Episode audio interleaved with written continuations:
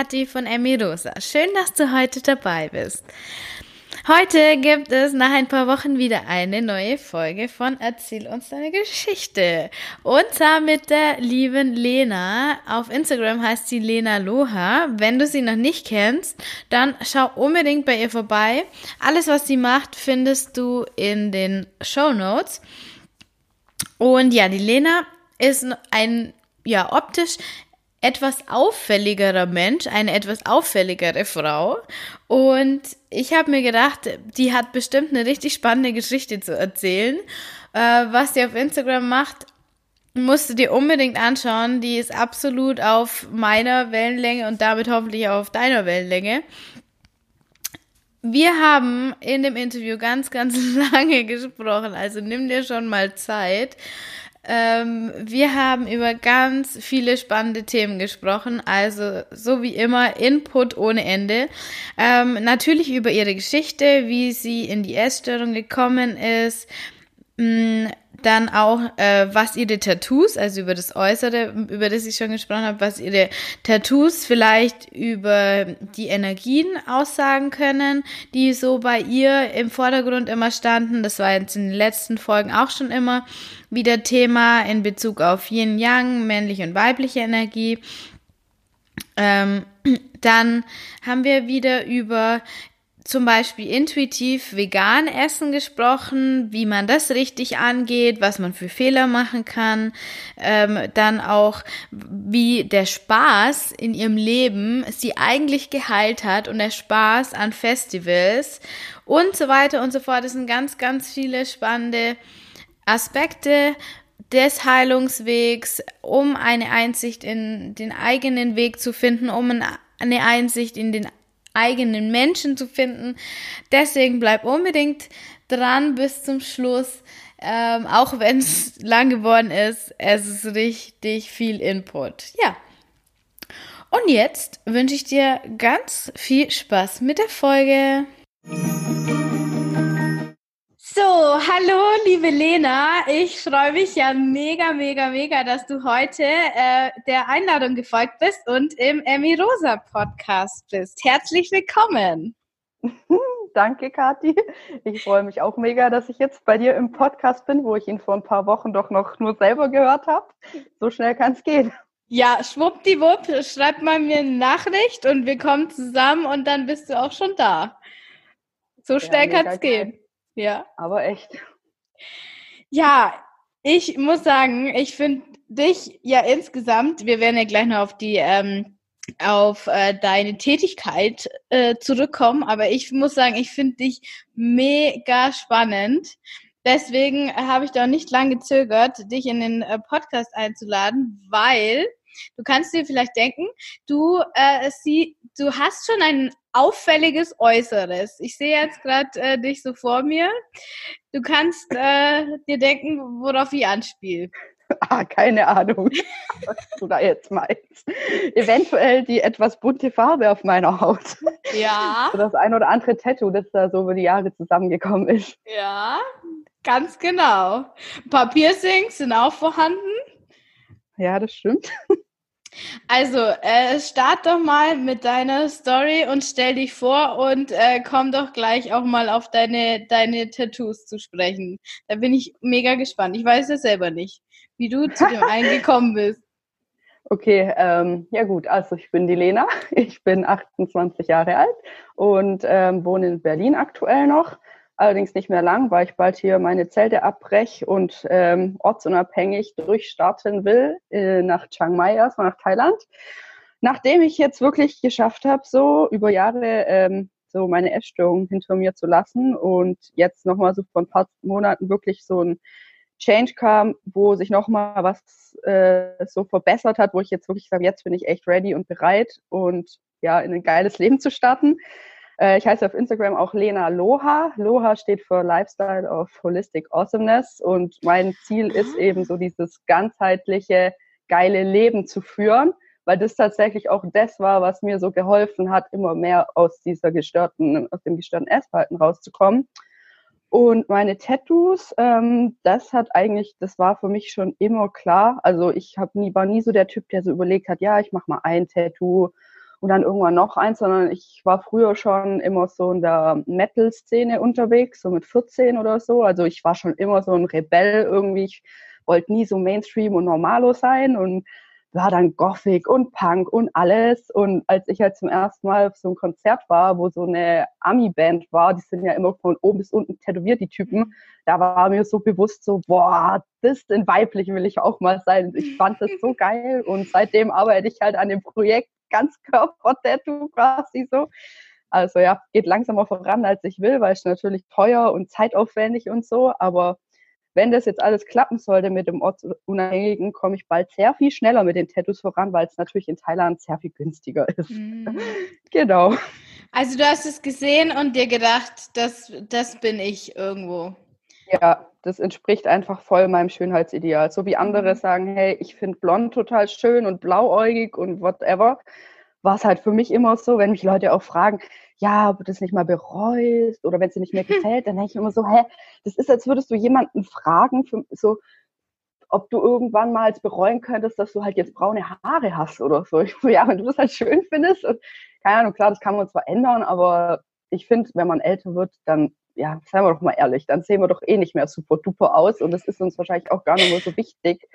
Und äh, ja, es gibt auch super geil tätowierte alte Leute, also das ja. ist für mich so gar, also ich verstehe die Frage nicht, ehrlich gesagt, weil für mich ist mega, das normal so. Mega geil. Ja, ja, voll. Also ich finde, ich finde, das, das ist halt einfach ein Style. Das geht, das geht da, ja. wenn ich so richtig tätowierte Leute sehe, dann denke ich mir, das ist halt wie, äh, wie andere sich, was ich noch viel weniger verstehen kann. Also äh, tut mir leid, wenn sich jemand jetzt angesprochen fühlt, aber was ich noch viel weniger verstehen kann, sind so ultra lange aufgeklebte ähm, Fingernägel, die so eine, Rad, so eine Spitze haben. Weißt du, was ich meine?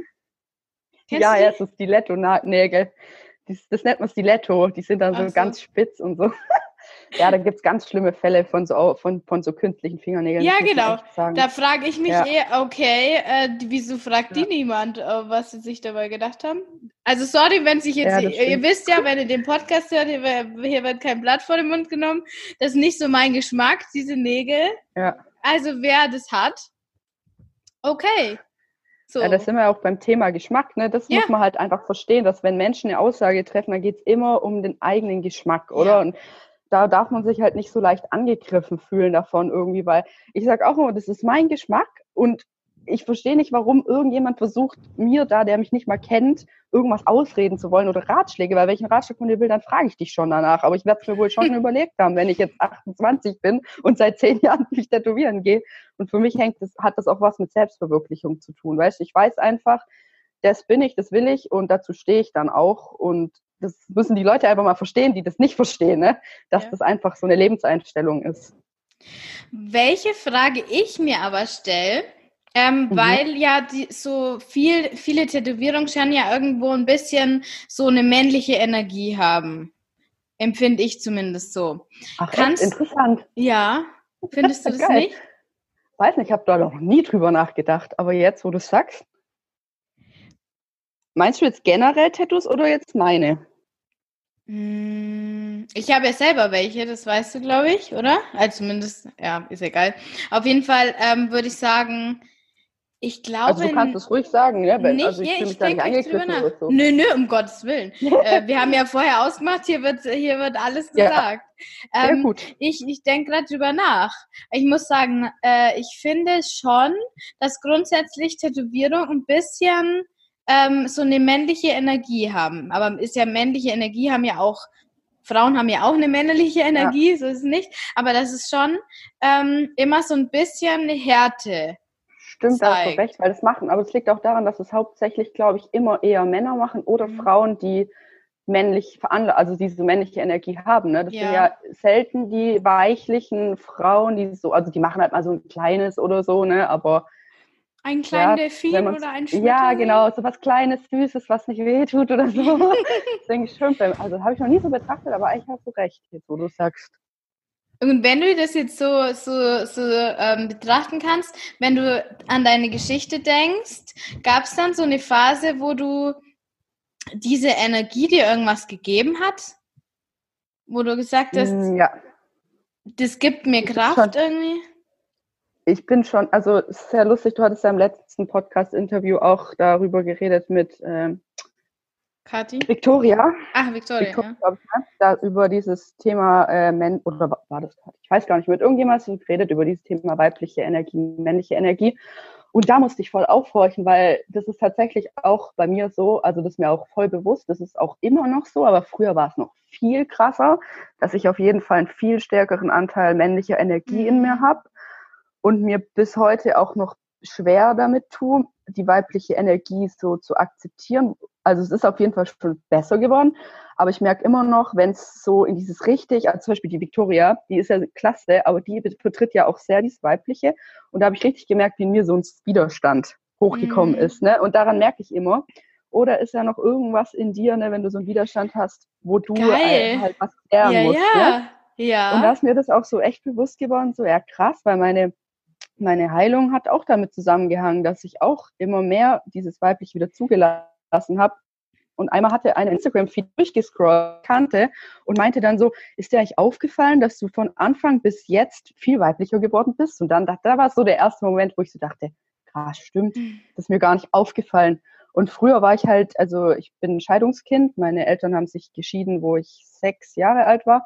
Meine Schwester ist da gerade auf die Welt gekommen und ähm, meine Mutter ist sehr eine sehr weibliche Mutter gewesen und mein Vater ein sehr männlicher Vater. Und da er halt nicht da war, war ich quasi so der, der Vaterersatz mhm. dann irgendwann, der so ähm, ein bisschen halt da durchgreifen wollte, damit meine Schwester zum Beispiel jetzt nicht zu sehr verhätschelt wird oder so.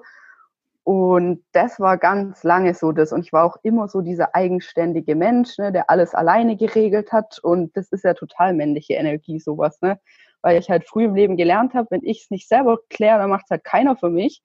Und deswegen bin ich auch so ein, also andere Leute sagen immer, ich bin sehr zielstrebig und diszipliniert. Für mich ist das halt normal, weil ich weiß halt, wenn ich es nicht selber anpacke, dann geht halt gar nichts voran. Ne? Und das hat mir halt immer im Leben natürlich auch sehr weitergeholfen, dass ich so bin und diese männliche Energie habe. Ne? Aber natürlich habe ich auch nie sehen wollen, ähm, dass es mir vielleicht auch fehlt ein bisschen so die weibliche Energie, weil ich darin nie irgendwas Gutes gesehen habe, weil ich es einfach auch nicht kannte und nicht sehen wollte vielleicht. Ja, aber voll geil, dass du jetzt auch diese Erfahrung oder ja. gemacht hast, weil das ja auch in, in dem Podcast mit der Juliane hatten wir das Thema auch ja, und genau. mit der Victoria, der, weil das ist das ist wirklich mit diesem Perfektionismus eins von den Merkmalen, die meiner Erfahrung nach fast alle Frauen oder alle Menschen mit Essstörung haben. Ja, Perfektionismus kann ich mich auch gleich dazu ja. schreiben. Ja. Das war bei mir auch, es ist echt Immer lustig, weil ich habe auch gedacht, ist ja krass, dass das auch bei anderen ist. Das ja. wusste ich ja davor auch nicht. Ja, und dann kann man schon, also wer weiß, was ich in 20 Jahren über die, die Sache sagt, welche Merkmale mir noch auffallen. Aber ja. diese zwei sind so bezeichnend. Einmal Perfektionismus und andererseits diese, diese Härte, diese Stärke, dieses, dieses Übermaß an dieser männlichen Energie, alles unter Kontrolle haben wollen, alles mhm. organisieren, immer die so ein bisschen anführen oder zumindest sich selber anführen. So dieses, mhm. diesen Zwang ausüben. Weil das ist ja das ganze Diätding, ist ja ein absoluter ah, ja. Zwang, eine absolute ein Perfektionsgedanke mit Zwang und Härte. Ja. Ja, Perfekt auf jeden eigentlich. Fall. Auf jeden Fall. Ja. Macht auch voll Sinn, wenn man das dann so mal alles zusammenfügt, ne? Ja. Total. Ja. Ja, gut, dann äh, sind wir jetzt schon tief eingestiegen. äh, ja, erzähl mal, wie das bei dir so gelaufen ist. Also, dass du in die Essstörung gekommen bist erstmal. Ja, also ich versuche mal so, das alles zusammenzukriegen, so zusammenhängt, weil mir das selber ja lange auch nicht bewusst war. Ne? Ist ja meistens so, dass man es erst gar nicht checkt. Hat halt alles schon angefangen eigentlich in der Kindheit. Das ist so meine ersten Erinnerungen. Das halt, also das, was ich mich erinnern kann, man weiß ja nie, ob es dann wirklich genauso war, ist halt immer, dass was hängen geblieben ist, so ja, ähm, dass meine Oma halt immer meinte, ja, jetzt ist aber schon ein bisschen viel und ja, ist doch nicht so viel Kind und also immer so diese Sorge um, das Kind darf nicht zunehmen oder so. Ähm, meine Mutter war ja, wie gesagt, dann alleinerziehend und hat auch ein eigenes Kosmetikschul gehabt, war halt viel arbeiten. Und wir waren dann halt bei einer Tagesmutter, ich und meine Schwester.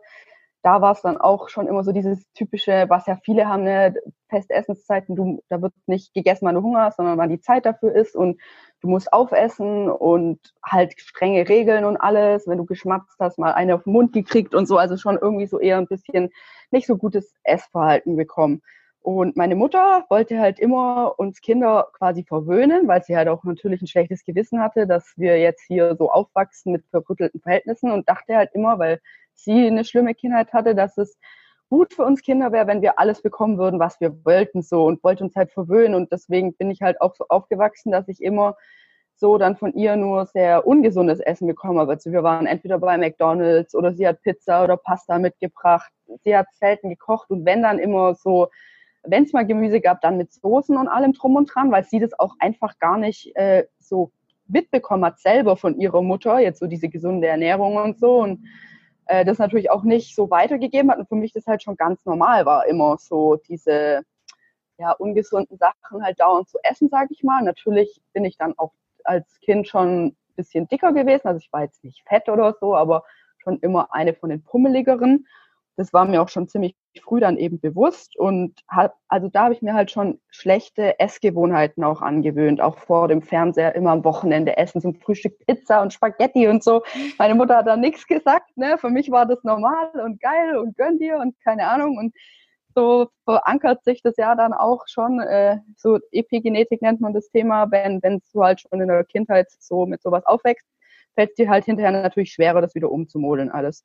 Und dann war ich halt in der Schule und ich weiß gar nicht genau, wie es kam, aber irgendwann war ich dann halt auch der Meinung so, ich bin zu dick, ich muss jetzt abnehmen, nachdem ein Schwarm von mir auch immer noch äh, mich so mit Bauernschenkel als Spitzname betituliert oh. hat. Ne? Oh. Obwohl er eigentlich in mich verliebt war, habe ich dann aber erst, hat er mir dann erst Jahre später gestanden, dass er natürlich, das war halt auch sein Schutzmechanismus, ne, mich so ins mhm. Lächerliche zu ziehen, aber du weißt ja, wie das ist. Ne? Als Kind kann man das nicht differenzieren und es trifft einen natürlich, wenn man dann hier noch äh, gerade eh über die Problemzonen, die man nicht leiden kann, irgendwie von Jungs äh, noch da so verhöhnt wird, sag ich mal. Und dann habe ich gedacht, okay, damals lief ja auch nur so dumme Zeitungen und so, das gibt es ja ich glaube gar nicht mehr so viel, ähm, wo, wo halt ach, so Blödsinnsdiäten kennt ja jeder, ne, schlank im Schlaf, Kohlsuppendiät, whatever alles, äh, was so gibt. Und damit habe ich halt angefangen, ne? Und so fängt ja alles immer ganz toll an mit der Scheiße, wenn du halt anfängst, ohne Wissen und ohne Infos äh, Diät zu machen und dich runterzuhungern. Und wie war das dann als nächstes Jahr? Genau, ich habe noch einem Fitnessstudio, weil das war so mit 15, glaube ich, an der Tresen gearbeitet mal, so ähm, um ein bisschen Geld zu verdienen. Und da war halt eine, die Anita, die war damals so, ah, das war so ein bisschen mein Vorbild, weil die war, war mit einem Typ zusammen, den ich ganz toll fand, der natürlich viel zu alt für mich war. Und, und sie war halt so voll, die war auch Fitnesstrainerin und die hat mir dann erzählt hier von ketogener Diät und so. Dann, weißt, kam der nächste Scheiß und so. Also halt immer dieses restriktive Diäten, was natürlich auch nie wirklich funktioniert hat. Ne? Also eine Zeit lang ja und dann aber wieder nicht, wieder zugenommen und so. Und ich weiß gar nicht, wann das angefangen hat, aber irgendwann auf einmal hatte ich dann halt auch die Fressattacken, die klassischen, ne? wo du halt vorm Schrank sitzt, nachts irgendwie, damit dich keiner sieht und es keiner mitkriegt und einfach die ganze Scheiße nicht reinstopfst, so, weil ja, so, ne, weil jetzt hast du ja eh schon ein Stück gegessen, dann kannst du ja auch gleich weiter fressen sozusagen, weil es ja eh schon egal und morgen ist wieder Diät. Das ist ja so der klassische Gedankengang, den man dann so sich aneignet und immer denkt, ja, ab immer dieser Perfektionismus dann so im Weg steht. Ne? Immer entweder komplett clean oder halt komplett reinscheißen. Und das hat sich irgendwie alles halt so weiter hochgeschaukelt, bis ich dann äh, auf, den, Schüleraustausch damals nach Weißrussland gegangen bin und das war mein großes Glück, weil davor war, also da kann ich mich noch dran erinnern, dass ich da zwei Tage davor oder drei Tage davor eine echt schon da wieder so eine schlimme Phase hatte, wo ich auch die ganze Nacht nicht schlafen konnte, also dann schon richtig krasse Schlafstörungen hatte, weil eben das so extreme Formen schon angenommen hatte mit dem gar nichts essen und dann wieder nur komplett fressen, ähm, dass es mir da richtig schlecht ging, weil ich da auch eben nicht geschlafen hatte. Und wir sind dann auf den Austausch und das war für mich dann so der Punkt, okay, du kannst das da jetzt nicht weitermachen, weil das wäre mir viel zu peinlich gewesen, bei der Gastfamilie daheim nicht den Schrank leer zu fressen oder so, ne? Also das war halt mein Glück dann im Endeffekt. Das war so, glaube der erste Moment, wo es dann mal, wo es dann mal so wieder einen Lichtblick gab, weil ich da in diese zehn Tagen oder was das war, halt einfach mal wieder ganz normal gegessen habe und keine Fressattacken und keine irgendwie jetzt, äh, ich esse gar nichts und so, und das war auch natürlich äh, noch lange nicht irgendwie die Heilung, aber das war mal so der erste Punkt, wo ich dann gemerkt habe, okay, du hast ein Problem irgendwie. Also das kann so nicht weitergehen. Und ich habe dann auch gemerkt, dass mir das total gut getan hat, gezwungenermaßen das loslassen zu müssen jetzt mal für die Zeit. Ne? Und danach, als ich wieder zurückkam, weiß ich gar nicht, wie lange das noch weiterging. Also ob, äh, weil dummerweise, also ich weiß auch nicht, ob das Verdrängung ist, aber ich kann mich echt gar nicht so genau dran erinnern, nämlich wie diese krasse Zeit war. Ich hatte da halt auch, also meine Mutter ist auch krank geworden und die war dann öfters im Krankenhaus und das war natürlich halt, also ich bin auch von der Reise zurückgekommen von Russland, da war sie gerade, ich dachte, sie holt mich ab am Bahnhof und dann habe ich wieder die Nachricht bekommen, ja, sie ist wieder im Krankenhaus und so und da war halt viel Scheiße ne, in meiner Jugend einfach, deswegen bin ich da auch ziemlich rebelliert und auch mit der Punkphase. Und das andere Extrem war dann halt natürlich extrem viel Alkohol und so. Also so an Wochenenden schon recht früh mit 14, 15 hat es halt schon angefangen, jedes Wochenende.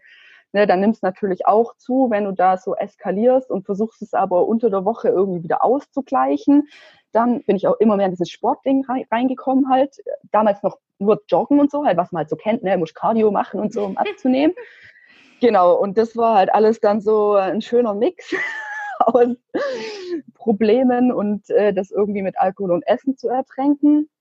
Und dann, wo es so wirklich langsam mal ein Schritt in die Besserung ging, war dann, als ich dann zum Kraftsport auch gekommen bin. Also da habe ich dann wirklich so gecheckt, auch angefangen, mich wirklich zu informieren und so gemerkt, okay, das funktioniert eigentlich auch alles gar nicht so mit dem Abnehmen, wie du dachtest. Und es macht eigentlich viel mehr Sinn, wenn du eben Muskeln aufbaust und dann eben langfristig quasi auch mehr Kalorien brauchst, äh, also verbrauchst sozusagen. Und ähm, dann eben nicht mehr so viel Cardio machst, bis du halt tot bist und whatever, sondern halt einfach so dein System reinzubringen. Und das hat dann halt natürlich noch ein bisschen länger gebraucht, aber ich habe halt immer mehr dazugelernt, immer mehr so gemerkt, okay, was ist eigentlich alles Bullshit und so, was ich geglaubt habe, bin auch immer mehr weggekommen von diesen extremen Feiern und Saufen, weil ich echt auch gemerkt habe, okay, das tut dir gar nicht gut und so und das löst auch nicht deine Probleme. Du kriegst eigentlich immer nur noch mehr und irgendwann, wenn du dann halt wirklich in der Scheiße sitzt, dann musst du ja drüber nachdenken, so, hm, vielleicht probierst du mal was anderes. Und da habe ich eigentlich auch so ein bisschen nach so einem Rettungsring einfach gesucht und das war halt dann der Sport für mich.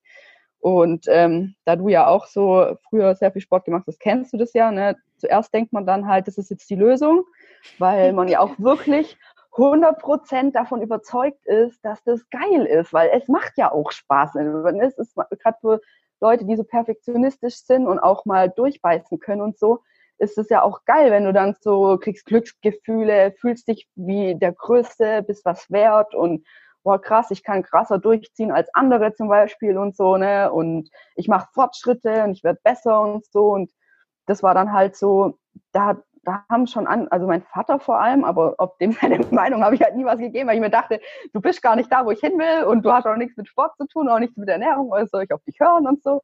Der meinte halt immer, ja, mein Schnitt das ist ein bisschen zu viel langsam und so. Und ich halt immer so, nö, nö, also verstehst du nicht, das ist voll geil und es macht Spaß und pipapo und also ja, es hat auch Spaß gemacht, das war auch alles geil, aber ich habe halt einfach voll lange ignoriert, dass es noch andere Sachen so im Leben gibt und habe halt auch in dem Moment wollte ich das auch einfach nicht. Also ich ich habe mich nicht für Sozialkontakte großartig interessiert. Ich hatte meine paar Freunde, die haben mir gereicht quasi und der Rest war mir eigentlich Jacke wie Hose, weil für mich war halt so, wenn ich Sport mache, da kann ich halt selber quasi steuern, dass es mir danach gut geht. Und da bin ich nicht abhängig davon, wie sich andere verhalten. Und ich, ja, ich kriege dazu noch eben einen guten Körper und muss mich nicht mehr so krass irgendwie kasteien mit dem Essen, weil ich kann ja auch ein bisschen mehr essen und und so weiter und so fort. Und ich habe dann eben noch eine Ernährungstrainerausbildung gemacht. Das hat mir auch nochmal echt vorwärts geholfen, weil im Endeffekt halt es doch extrem viel hilft, wenn man mal versteht, was, ähm, was eigentlich ja, wie der Körper wirklich funktioniert und, und was eigentlich alles Bullshit ist bei den Diäten und so, weil selbst wenn du echt viel recherchierst, bis du da rausfindest, wer eine glaubwürdige Quelle ist und wer nicht, das ist ja auch schon echt schwer. Und ja, das hat mir dann auch nochmal so ein bisschen einen Push gegeben, da quasi ähm, noch wieder in eine bessere Richtung zu kommen und mich gesünder zu ernähren, vor allem statt jetzt irgendwie Diäten zu machen und so weiter und so fort. Und dann kam aber noch mal ein Punkt. Ähm, ich hoffe, es wird jetzt nicht zu lang. Das ist halt echt eine lange Story. Alles, alles ist wichtig. Ja. Ja, dann kam halt noch, also dann kam halt noch der Punkt, da war ich eigentlich, würde ich mal behaupten, schon bis auf das, dass ich halt wirklich echt viel, viel Zeit in Sport gesteckt habe, was ich damals aber auch einfach so konnte und wollte, weil ich habe halt studiert, dann ging das halt noch, ähm, dass ich halt ähm, dann eben gemerkt habe, okay, ich will halt sportlich was erreichen. Und ich habe angefangen mit Calisthenics, so Bodyweight-Training. Und das fand ich voll geil, weil das hat mich halt weggebracht von dem optikbezogenen Sport, sondern einfach zu, ich mache Sport, um was zu können quasi. Da ging es ja nicht mehr darum, irgendwie perfekter Body und so, sondern da, da war es mir wichtiger, mich so gut zu ernähren, dass ich möglichst leistungsfähig bin, dass ich da halt gut werde und vielleicht auch Wettkämpfe gewinne und so. Das war eigentlich ziemlich gut. Aber ich bin dann halt auch weiter von diesem Sport dann wieder zu Bodybuilding gekommen. Ähm, und dann habe ich ja entschlossen, ich mache jetzt eine Wettkampfdiät, gehe auf die Bühne, weil ich unbedingt halt mal schaffen wollte, einmal ein Sixpack zu haben. Weil das hatte ich halt, obwohl ich dann schon echt einen guten Körper so hatte, abgenommen und alles ein Pipapo, Essverhalten war auch in Ordnung, alles gut, habe ich das halt nie geschafft. Und immer so dieses Bauchfett, was uns Frauen ja so verrückt macht, das wollte ich halt unbedingt losbekommen. Und dann habe ich das gemacht und in, während der Zeit, die ersten sechs oder acht Wochen waren es bis zum ersten Wettkampf, war recht spontan, war auch ziemlich gut, weil da war ich hoch motiviert, hatte genau das Ziel vor Augen, habe auch in der Zeit nichts anderes als das gemacht, also konnte es auch wirklich dann genießen und fand es interessant, also diese Erfahrung zu machen, was macht so eine Diät mit deinem Körper quasi und du gehst halt immer weiter runter mit den Kalorien und machst halt immer mehr Sport, also eigentlich immer mehr Stress vom Körper, aber das äh, juckt dich nicht oder du weißt es nicht wirklich. Und es geht auch über eine kurze Zeit mal ganz gut, so acht Wochen oder so ist jetzt nicht das Thema. Aber danach geht es halt weiter. Ne? Ich bin danach direkt aufs Oktoberfest, weil ich da gekellnert habe im Zelt. Und also von der Wettkampfdiät aufs Oktoberfest, das heißt von der krassesten Diät unter die krassesten Kalorienbomben. Und das hat mich natürlich psychisch echt fertig gemacht. Und dann habe ich da auch angefangen, wieder heimlich zu fressen, was ich da vorher schon komplett abgelegt hatte eigentlich. Weil ich ja natürlich, ne, ich war ja dann hier die krasse Wettkampfathletin und alle kamen zu mir, wow, voll krass und wie du aussiehst und so. Da wollte ich natürlich nicht, dass das jemand sieht. Ne? Da ging es halt eigentlich schon wieder so los, ne? heimliches Fressen und so. Und es ist an einem Tag so schlimm gewesen, dass ich dann wirklich ähm, auf der Toilette stand und versucht habe, mich zu übergeben. Weil davor hatte ich ja nur so diese Binge-Eating-Essstörung und da war es dann einfach so, ach, das wäre so geil, wenn das klappen würde, weil dann könnte ich ja ab jetzt kotzen so und halt müsste ja, nicht mehr mir Sorgen machen über ja, ja. ich wollte halt auf keinen Fall mehr zunehmen. Du, ich lache nicht, ich lache nicht ja, über dich, sondern weil ich, ich kenne diesen Gedanken. Das ist doch ja, perfekt weil du, eigentlich. Du wünschst dir so sehr, dass du einfach, du wünschst dir, dass du einfach kotzen könntest. Du beneidest Polemiker, gell? ja, und auf jeden Fall, es hat dann so halb geklappt, aber es war mir in dem Moment sofort bewusst, okay, das lässt du auf jeden Fall, weil es, es geht nicht, du kannst es nicht, es ist zu eklig, zu schlimm, zu und habe ich auch gesagt, okay, also, also das ist jetzt auch schon wieder ganz schlimme, ganz schlimme Schiene, wo du gerade reinkommst. Aber meine Lösung war dann, ach, ich mache nochmal einen Wettkampf, weil dann kann ich ja danach wieder Diät machen. Ne? So ging und dann ging es halt, dann kam eigentlich das eigentliche Problem mit dieser Wettkampf-Diät-Geschichte, dass du dann halt, wenn du nicht der Mensch bist, der in der Lage bist zu akzeptieren, dass du einfach wieder zunehmen wirst und so, sondern so wie ich dann meinst, nee, das schaffe ich jetzt, das will ich jetzt unbedingt halten, jetzt habe ich mir schon einen Arsch aufgerissen, dass du dann halt eben in diesen Strudel reinkommst, dass sich diese Vorstellung in deinem Kopf und wie du jetzt aussiehst, mit dem beißt, was halt das echte Leben ist, weil du kannst halt nicht immer dein Leben so kontrollieren, wie ich das versucht habe, mich von allem fernzuhalten, was irgendwie mich dick machen könnte, sondern irgendwann kommen halt Situationen, da musst halt arbeiten oder whatever und dann kannst du halt dann einfach nicht mehr dich zurückhalten. Und dann habe ich halt weiter nochmal zwei Wettkämpfe, also drei Wettkämpfe habe ich insgesamt nochmal gemacht und ähm, habe aber auch schon gemerkt während der Zeit irgendwie körperlich, also ich habe zwar dann super top Figur gehabt, aber ich hatte dann wieder schlimmere Probleme mit der Haut, also ich hatte auch Akne und sowas früher und ist dann wieder schlimmer geworden, hatte Verdauungsprobleme, habe auf ganz viele Sachen äh, schlimm reagiert und so. Und da habe ich mich dann auch schon gemerkt, es bringt nichts, wenn du geil aussiehst und dich nicht wohlfühlst, das bringt dir gar nichts, weil dir geht's einfach die ganze Zeit nur scheiße, du hast keine Energie, du bist müde, energielos, du hast keine Lust mehr unter Leute zu gehen, du isolierst dich immer mehr, du machst keine Sachen mehr und so, wo irgendwie Essen mit dabei ist. Ne?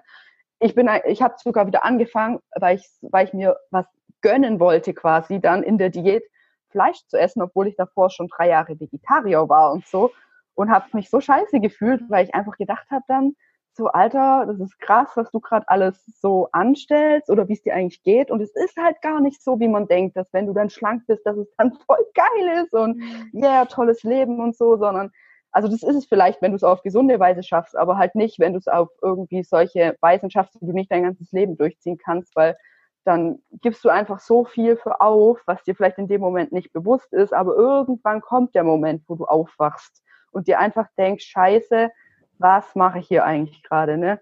Und der Moment ist dann halt einfach da gewesen. Ich war dann auf der deutschen Meisterschaft, bin da Achte geworden, alles super und so. Ich war damit auch zufrieden. Ähm, aber ich habe dann auch gesagt, ich muss jetzt, ich muss aufhören mit dem Sport. Ich, ich, in dem Moment war es zwar geil, ich habe mich top gefühlt, ich habe Anerkennung bekommen und alles. Aber ich wusste, wenn ich den Weg weitergehe, dann werde ich wieder in meine Essstörung reinkommen, dann werde ich meine Werte verraten quasi.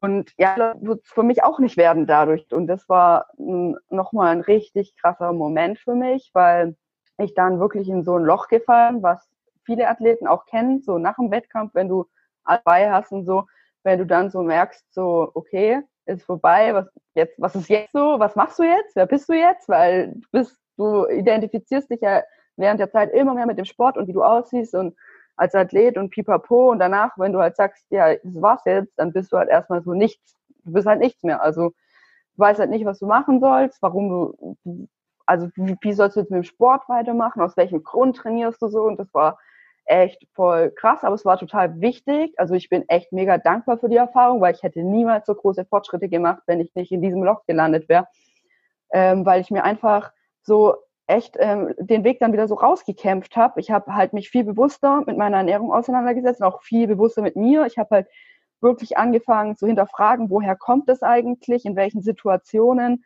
hast du Lust auf irgendwas, wo du eigentlich weißt, das tut dir nicht gut oder und was ist zum Beispiel was, was dir auch gut tut, obwohl es vielleicht nicht gesund ist, und wann nicht. Also wirklich so wieder dieses äh, bisschen intuitive Essgefühl rauszubekommen und achtsam, also Achtsamkeit vor allem und ähm, genau danach, als ich dann so quasi da langsam wieder rausgekommen bin und gemerkt habe, okay, es gibt auch noch was anderes im Leben und du musst jetzt halt einfach gucken, wie du weitermachst. Ähm, da hat sich halt einfach auch mal das ganze Thema Ernährung sehr viel verbessert. Ich habe dann zwar immer noch ähm, wieder mit Sport so in die Richtung Leistung weitergemacht. Also es war noch nicht so, dass ich das komplett abgelegt habe, sondern ich bin dann ähm, nach Berlin gezogen. Also ich habe davor ähm, in Innsbruck studiert gehabt und bin dann nach Berlin gezogen, wollte da halt so einen Neuanfang machen und wollte halt, ich hatte ja schon hier angefangen, ähm, während der Wett damals eigentlich einen Sponsor wollte. Das gehört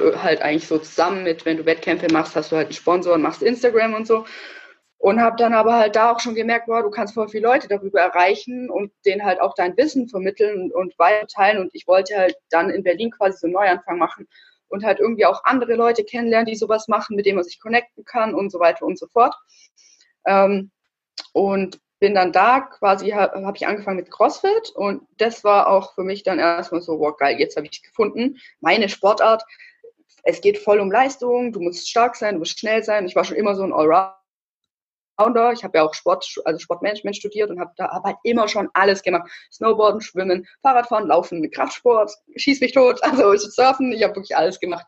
Und habe da halt dann, ähm, als ich nach, nach Berlin gezogen bin, halt CrossFit für mich entdeckt, es halt so ein Allrounder-Sport war und dachte dann da, okay, dann mache ich jetzt CrossFit. Und CrossFit wird jetzt auch mein neues äh, Social-Media-Gesicht und so weiter, weil da geht es auch nicht um Optik und alles, passt ja alles perfekt zusammen und so weiter und so fort. Ne? Ähm, habe dann aber auch irgendwann wieder gemerkt, nachdem es eigentlich auch ziemlich schnell, ziemlich gut lief für mich, dass es auch wieder so ein Ding ist, wo du sehr kontrolliert bist mit deinem Essen. Ne? Also du bist dann halt aus diesem Leistungs- und Gesundheitsaspekt raus. Ähm, sehr isoliert wiederum, dass du halt auch wieder nicht sagst, ja, ich gehe jetzt feiern, ich mache jetzt das, ich gehe hier hin und dahin mit Freunden, weil du halt dann nur noch im Kopf hast, so Training, Training, Ernährung muss passen und so, damit ich möglichst gute Leistungen habe, weil du spürst es ja dann auch sofort, dass du dich dann nicht mehr so gut fühlst vielleicht. Also da musst du dann schon, sage ich mal, so essen, dass du körperlich gut funktionierst. Und es ist halt einfach so, wenn du Athlet sein willst, dann musst du halt damit leben. Ne? Und ich habe halt dann irgendwann gemerkt, so, aber ich, das will ich gar nicht. Also ich will das nicht, also immer funktionell essen, so quasi, um maximale Erfolge zu haben und das schon am Anfang. Und ich war im ersten Jahr und wenn ich wirklich was hätte reisen wollen, dann wären das ja noch neun Jahre oder so mindestens so weitergegangen. Ne? Und dann ist mir halt irgendwann echt so bewusst geworden, ähm, weil es auch ein Sport ist, der sehr viel Training erfordert, was ich da natürlich toll fand, weil ich habe ja nichts lieber gemacht als Sport.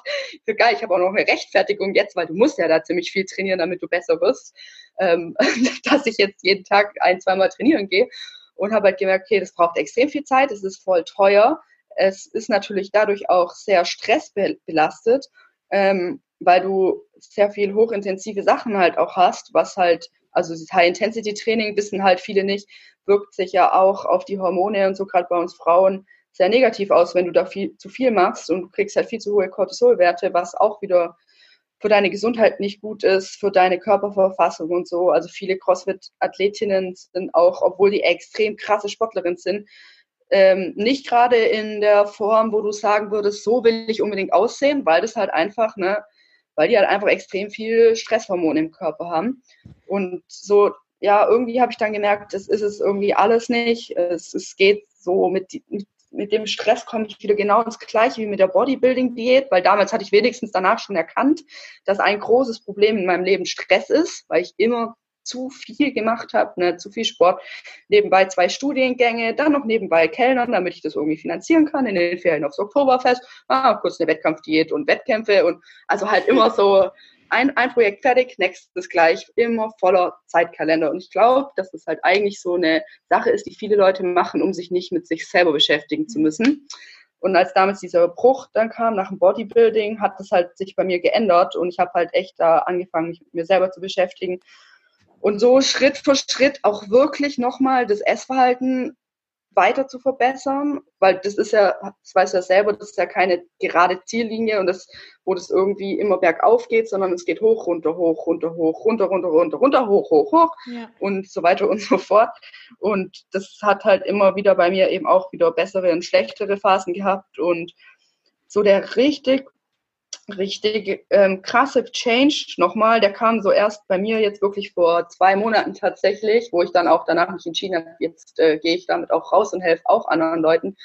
Ähm, als ich dann ähm, schon aufgehört hatte, weil ich finanziell echt in der Scheiße akzeptieren musste, dass ich jetzt nicht mehr mein ganzes meine ganze Zeit mit Sport verbringen kann, sondern halt auch gucken muss, dass ich jetzt in der realen Welt was arbeite und nicht nur online an meinem Social Media Zeug.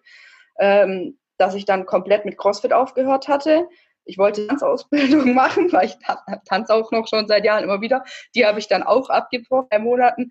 Ich gesagt, okay, du konzentrierst dich jetzt erst auf die Sache mit Geld, weil eigentlich ist das, was du wirklich willst im Leben, dass du einen glücklichen Job machen kannst, der dich glücklich macht und auf dem auf dann dein, dein, dein Sport und so aufbauen, so quasi. Dass du, weil davor war es immer so, Sporternährung comes first und danach alles andere, also Geld und Job und so weiter und so fort. Und das funktioniert aber halt auf Dauer irgendwann nicht mehr. Und ich wollte das einfach switchen. Ich wusste auch schon seit nach dem Studium, dass ich ortsunabhängig arbeiten will, weil ich reisen will, weil ich von überall auf der Welt aus arbeiten können will. Und es muss halt was sein, wo ich Probleme lösen kann, wo ich anderen irgendwie helfen kann, wo ich halt auf der Welt so irgendwas verbessere. Und das war dann halt so, wo mir, wo mir das nochmal so richtig bewusst geworden ist, als ich in Berlin eben schon ein Jahr war und gemerkt habe, irgendwie läuft es immer noch nicht mit Geld und Job. Verschiedene Sachen ausprobiert, alles wieder sausen lassen, weil es irgendwie alles mir zu doof war, keinen Spaß gemacht hat. Dann bin ich wieder zurückgekommen zu diesem Punkt und habe gedacht, hey, das war doch eigentlich dein Ziel. Warum bist du denn da noch nicht weitergekommen? Und ähm, habe halt wirklich wieder angefangen, daran zu arbeiten. Also habe dann gesagt, so, jetzt arbeitest du so lange in einem Job, egal ob du den magst oder nicht, bis du finanziell in der Lage bist, dein, also jetzt rauszufinden und arbeitest quasi parallel daneben, rauszufinden, was für ein ortsunabhängiges Business möchtest du machen und kannst du machen. Und erst wenn das beides dann zusammenkommt, dass ich Geld habe und das weiß, dann mache ich weiter quasi. Und das kam halt jetzt dann so, dass ich jetzt hier gerade in, in, bei einer Studie teilnehme, das habe ich ja vorhin schon erzählt, in der mhm. Klinik, ähm, als Proband, also ganz ungefährlich und so. Ähm, da, muss, da wird einfach nur ein Medikament für Kinder, was getestet ist, aber total unschädlich ist. Ähm, und da kriege ich eben danach nochmal ein bisschen Geld und damit bin ich dann quasi aus meinem Schuldenloch, was ich mir davor aufgebaut hatte durch Sport und nicht genug Arbeiten und so aufgebaut hat, äh, so ja, aufgebaut hatte, genau, äh, rausgekommen und habe halt auch gemerkt, okay, jetzt, ähm, jetzt will ich dieses Business starten, was mir sehr am Herzen liegt. Und ich habe ein Coaching gemacht und daraus gefunden, dass es halt auch dieses Thema Essstörung ist. Ne? Dass ich anderen Leuten helfen will, ähm, da rauszukommen, beziehungsweise gar nicht erst reinzukommen. Und dieses ganze Struggle und dass sie halt nicht wie ich 14 Jahre dazu brauchen. Und ähm, da das jetzt beides so zusammengekommen ist, habe ich jetzt eine ganz andere Motivation ähm, zum Essen bekommen und zu meinem Körperthema, weil ich halt wirklich so gesagt habe, es ist so scheißegal, ähm, wie, ob ich jetzt fünf Kilo mehr wiege oder fünf Kilo weniger oder so, weil es geht einfach im Leben jetzt eigentlich darum, dass du was machst, was dich wirklich glücklich macht. Und, und mich macht's glücklich, das weiß ich halt heute ganz genau, wenn ich Probleme auf der Welt lösen kann. Ja, also ich bin ja auch äh, so, ich, ich bin gegen Massentierhaltung und versuche mich vegan zu und auch diese Essstörungsgeschichte. Aber sowas ist mir halt wichtig, dass ich mich dafür einsetze, dass ich halt ähm, mir ein geiles Leben gestalte, wo ich halt einfach frei bin, wo es mir gut geht, weil ich halt weiß, dass wenn es dir gut geht, ja, und du immer weniger stressige Sachen in deinem Leben hast, wo dir wirklich auf den Sack gehen, dann wird auch dieses Thema mit dem Essen und mit diesem Körper und hier und da, das wird immer unwichtiger, weil, weil du dann was anderes hast im Leben, was viel geiler ist, was dir viel mehr gibt. Und, und eine letzte Sache, wo ich da noch sagen muss, was mir auch echt, denke ich, würde ich nie denken, dass ich das sagen würde, was für mich wie Therapie war, war wirklich Festivals. Weil ich habe auf Instagram von einem Typ, nee, das war ein Podcast, genau, ein Podcast von einem Typ, den ich von Instagram kenne, gehört. Also es war auch ein Interview und der hatte erzählt, dass der, ähm, nachdem er mehrere Online-Kurse rausgebracht hat zum Thema Abitur, Einser-Abi und so, und richtig krass ähm, auch am, am Ball war, also auch bei Spiegel Online im Fernsehen und äh, bei Spiegel im Fernsehen und Spiegel Online und was weiß ich und in allen Medien, ähm, der halt immer weiter gehasselt hat, immer auch so wie ich, ein Projekt nach dem anderen, dass der in diesem Podcast-Interview gesagt hat, so ja, irgendwann habe ich erkannt, ähm, dass in meinem Leben eigentlich immer nur ich von einem Ding zum nächsten gehe und nie innehalte. Und ich hatte dann Burnout und habe festgestellt, dass in meinem Leben einfach Spaß fehlt. Und dieser simple Satz hat bei mir sowas ausgelöst, dass ich so gedacht habe, boah krass, das bist ja du. Es ist ja genau dein Leben. Du bist ja auch die ganze Zeit nur von einem zum nächsten, erkennst eigentlich nie die Leistung wirklich an, suchst sofort nach dem nächsten Projekt. Und früher hast du richtig noch Spaß gehabt, ja, vielleicht auch ein bisschen zu viel mit dem ganzen Alkohol und so, aber ich hatte mega viel Freunde. Ich, ich hatte eine riesen Community. Ich hatte jedes Wochenende Spaß. Ich habe viel gelacht und, und irgendwie nach, durch das Studium und dieses ganze Hassel und danach und was arbeite ich jetzt und so, ist es irgendwie total untergegangen. Ich habe viel zu wenig Spaß im Leben gehabt und da habe ich gesagt, so, scheiß drauf jetzt, ich kann die alte Lena gar nicht mehr ertragen, ich habe auch keinen Bock mehr auf den Fitness-Scheiß, die können euch alle im Arsch lecken, so, immer mit ihrer ganzen oberflächlichen Kacke. Ich scheiße drauf, ich habe jetzt Spaß, ich gehe jetzt auf alle Festivals, wo noch kommen. Und dann bin ich alle zwei Wochen auf Festival gegangen, meine ganzen Follower haben sich wahrscheinlich gedacht, was geht jetzt mit der ab? Bin wieder voll zum Tanzen gekommen, habe mit Shuffle Dance angefangen. Und es war einfach so geil, weil das, das, das hat so was in mir geheilt, dass ich einfach so gesehen habe, boah krass, das Leben ist einfach so viel mehr mehr. Und im Endeffekt geht es im Leben darum, habe ich mir dann so zumindest gedacht, diese krassen Emotionen zu haben. So, ich stand da vor der Bühne und die Musik ist so durch mich geflossen und es waren Leute um mich rum, die ich mochte, die mit mir gelacht haben. Alle hatten gute Laune. Es war eine geile Stimmung. Und ich hatte einfach so einen krass emotionalen Moment, wo ich einfach dachte, dafür ist das Leben da und das hast du viel zu wenig in deinem Leben. Und seit diesem Moment arbeite ich halt einfach daran, dass ich das ermögliche, dass ich so ein Leben haben kann, um damit natürlich auch andere zu inspirieren, halt einfach groß zu träumen und nicht immer zu sagen, ja, nee, das ist halt so, du musst halt einen Job haben, der halt nicht so geil ist und ja, du hast halt dauernd Streit mit deinem Freund und ja, es ist halt alles anstrengend so, weil, weil ich habe lange selber so gedacht, obwohl ich wusste, dass, dass ich eigentlich nicht so denke, aber ich bin da auch nicht rausgekommen in der Zeit, wo es mir nicht gut ging. Und ich habe auch echt so, ich war auch so scheiße drauf und, und jetzt seit dieser Zeit merke ich so wirklich, wie ich immer wieder mehr zu mir oder wie ich immer mehr zu mir wieder selber finde, zu meinem wahren Kern. Und, und ich habe eigentlich echt, ich habe mindestens drei, vier, fünf Mal in der Woche jetzt so einen Moment, wie jetzt, wo ich mit dir das erzähle, wo ich so einfach so diese Euphorie, die ich von dem Festival damit genommen wieder in mir fühle, dieses Feuer, was halt so geil ist und, und ich glaube, dieses Gefühl, wenn man das halt öfters oder wenn man das mal entdeckt hat und daran arbeitet, dann versteht man auch, wie man das loslassen kann mit dem ganzen Thema Essstörung und Körpersucht und was weiß ich, weil man dann einfach wirklich weiß, worum es im Leben geht und dass, wie du das so geil gesagt hast, dass es nicht darum geht, schön im Leben, ja. Das war auch so ein Satz, der, wo ich mir einfach gedacht habe, alter, geiler Scheiß, weil genau das ist es und davon müssen wir Frauen einfach loskommen, dass wir einfach sagen, es gibt so viele andere Sachen im Leben noch, ja. die uns so viel glücklicher machen. Ja, ja. und das war die ziemlich lange Story. Die war aber auch sehr interessant. Also ich bin mir ganz sicher, dass da ganz viele äh, jetzt gerade zuhören und von dir jetzt Sätze aufnehmen und sagen, ja, scheiße, genau so ist es doch bei mir auch, sind wir mal ehrlich.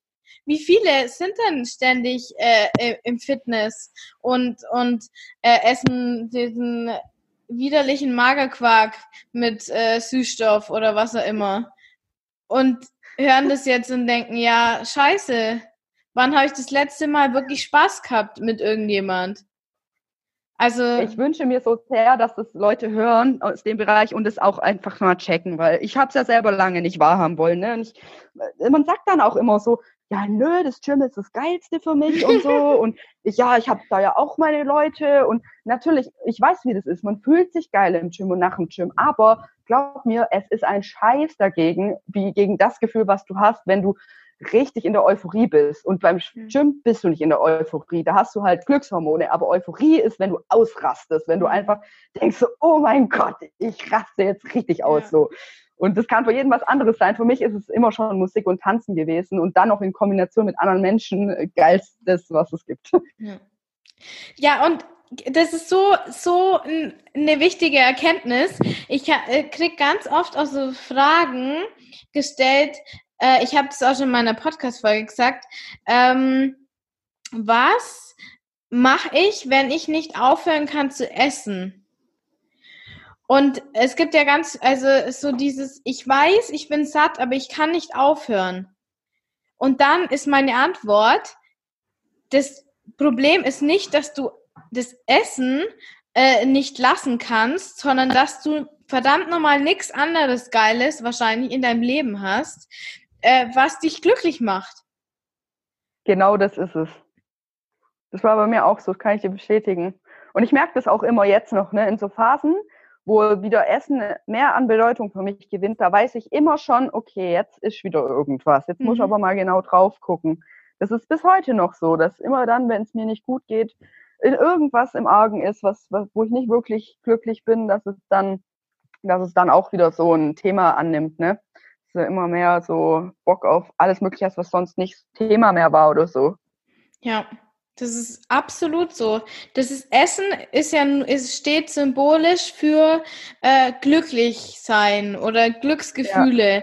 Und wenn ich die halt in allen anderen Bereichen oder in sehr vielen Bereichen nicht habe und dadurch so unausgeglichen bin, ist das halt meine Gewohnheit geworden, mir dadurch äh, Glücksgefühle zu verschaffen.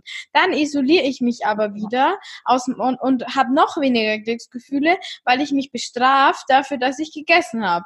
Und dann geht da so eine Abwärtsspirale los, die mich komplett isoliert und ich noch mehr esse und noch mehr zunehme. Im schlimmsten Fall. Oder auch nicht essen. Nicht essen hat, ich ja. habe auch Phasen gehabt, wo das, wo nicht essen für mich so funktioniert hat. Dass ich mir dachte, boah, du kannst jetzt nirgendwo hingehen, weil äh, es ist viel geiler, nicht zu essen, äh, als jetzt irgendwo mit anderen zu sein, äh, wo ich dann gezwungen werde zu essen oder es mir halt mega peinlich ist, wenn ich nichts esse. Ja, ja, alle sitzen am Tisch und ich äh, trinke meine scheiß Cola Zero oder was auch immer.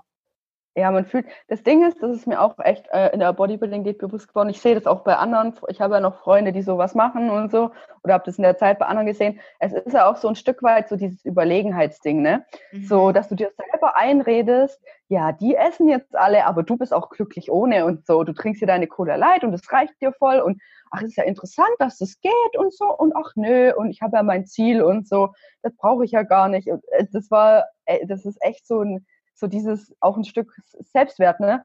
Ich ja. bin jetzt die Person, die es halt schafft, wenn alle essen, nichts zu essen und mir geht's damit total gut und so und ich bin halt diszipliniert, ich weiß halt, wo ich hin will und so. Also so habe ich damals auch teilweise ne, so gedacht. Natürlich gibst du es nicht zu, aber es ist einfach oh, so. Du, das ist bei mir immer noch so. Das gebe ich auch gerne jetzt hier zu. Also es ist immer noch so, dass ich halt ähm, relativ kleine Portionen einfach esse, weil ich bin halt nun mal auch mega klein und mhm. esse halt eigentlich äh, kleinere Portionen, auch wenn ich mich satt esse, als andere Leute.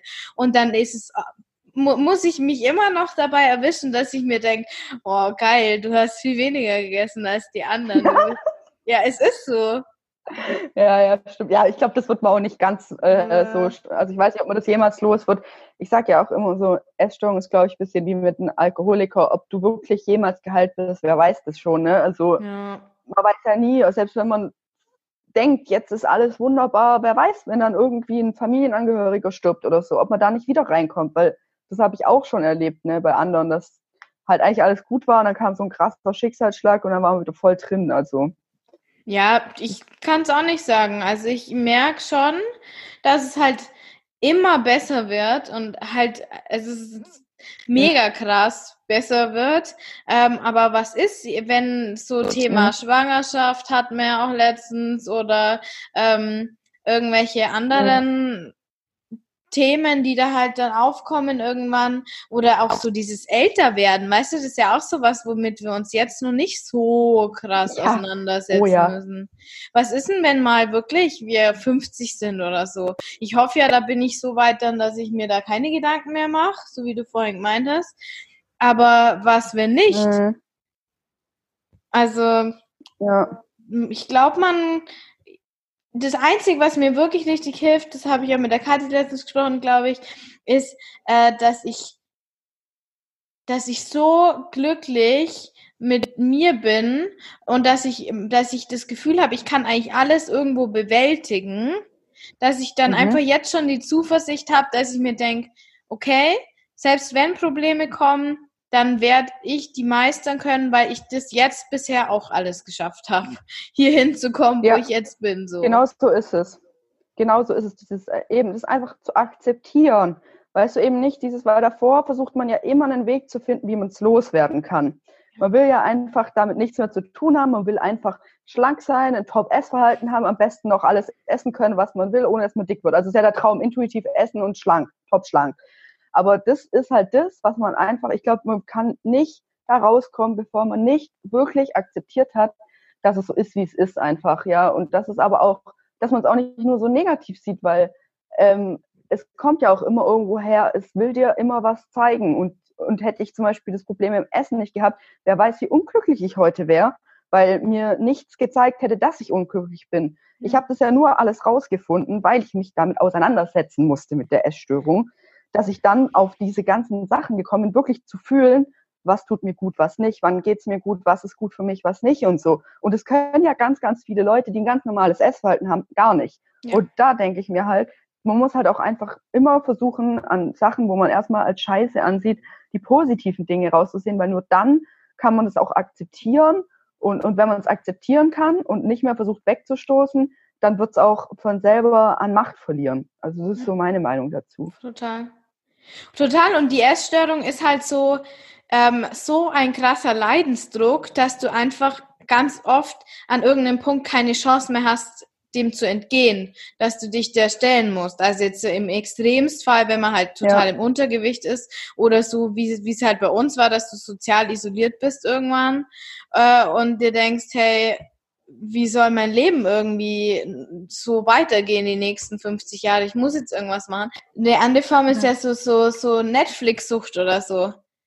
Wenn du dich 24-7 da äh, mit, mit irgendwelchen Serien zuhaust oder dasselbe ähm, zocken oder so. Bist du noch da? Ich höre dich nicht. Ja, das stimmt. Ja, ich, ja. Ja? Ja. ja? Hörst du mich? Ja, ja. jetzt höre ich dich. Ähm, ja, viele, viele gehen ja von der einen Sucht dann in die nächste, ne? Ja. Irgendwie. Also, aber da ist ja, halt glaube, meistens. Ja, aber da ist der, der, Leidensdruck halt dann einfach oft nicht da. Und ja. dann, dann machen die Leute auch nichts. Weil dann, dann. Ja, ja, eben. Dann ist das Leben halt nicht so geil und irgendwie merken sie schon, bin ich mir sicher, dass es irgendwas nicht so rund läuft. Aber das kann man halt ewig lang mhm. hinziehen, weil du halt keinen, keinen krassen Leidensdruck hast. Wenn du halt nur am Zocken bist, dann suchst du halt dir halt nur deine Zockfreunde, wie du dir halt davor deine, de, oder du jetzt dir deine, deine Gym-Leute da angelacht hast. Und äh, mhm. dann läuft es halt ewig so weiter und du wachst halt ja. nicht auf. Und deswegen kann man schon sagen, man kann dankbar in Anführungszeichen sein, wenn es halt was ist, wo du richtig krassen Leidensdruck irgendwann entwickelst, weil du dann auch die Motivation hast, durch diesen Leidensdruck dich davon zu befreien.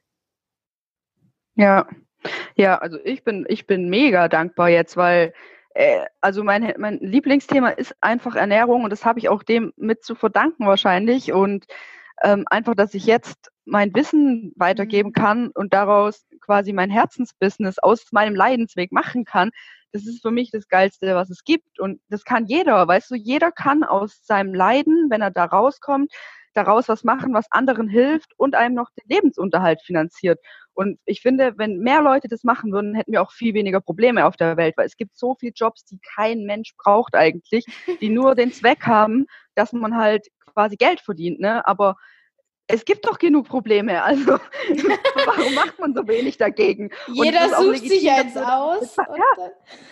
Ja, und jeder hatte irgendein Problem wahrscheinlich schon mal was draus machen kann und du brauchst kein Experte sein, du musst einfach nur zwei Schritte weiter sein als derjenige, der noch voll im ja. Problem ist. Ne? Ja. Und, und das ist einfach so ja. meine Erkenntnis gewesen, wo ich halt jetzt wirklich das auch aus einem ganz anderen Blickwinkel sehe, wo ich einfach mhm. mir denke, ist doch geil, dass ich da jetzt so da durchgekommen bin und das jetzt anderen Leuten weitergeben kann, weil manche kommen, glaube ich, niemals da raus, wenn die nicht irgendwann jemand haben, der sie an die Hand nimmt oder ja, so ein Vorbild vielleicht auch, weil ich hätte mir früher so gewünscht, ich hätte oh, jemanden oh. gehabt, der so wie jetzt, was heute Podcast mit dir oder so, ja. hätte ich das früher schon gehabt, da hätte ich mir sehr viel erspart. Ne? Du, ich glaube, so geht ja jedem. Das war ja der Grund, warum ich den Podcast überhaupt gemacht ja. habe, weil es ah, ja. verdammt nochmal niemand gegeben hat, der das gemacht hat. Klar, es hat welche gegeben, aber nicht für mein Thema.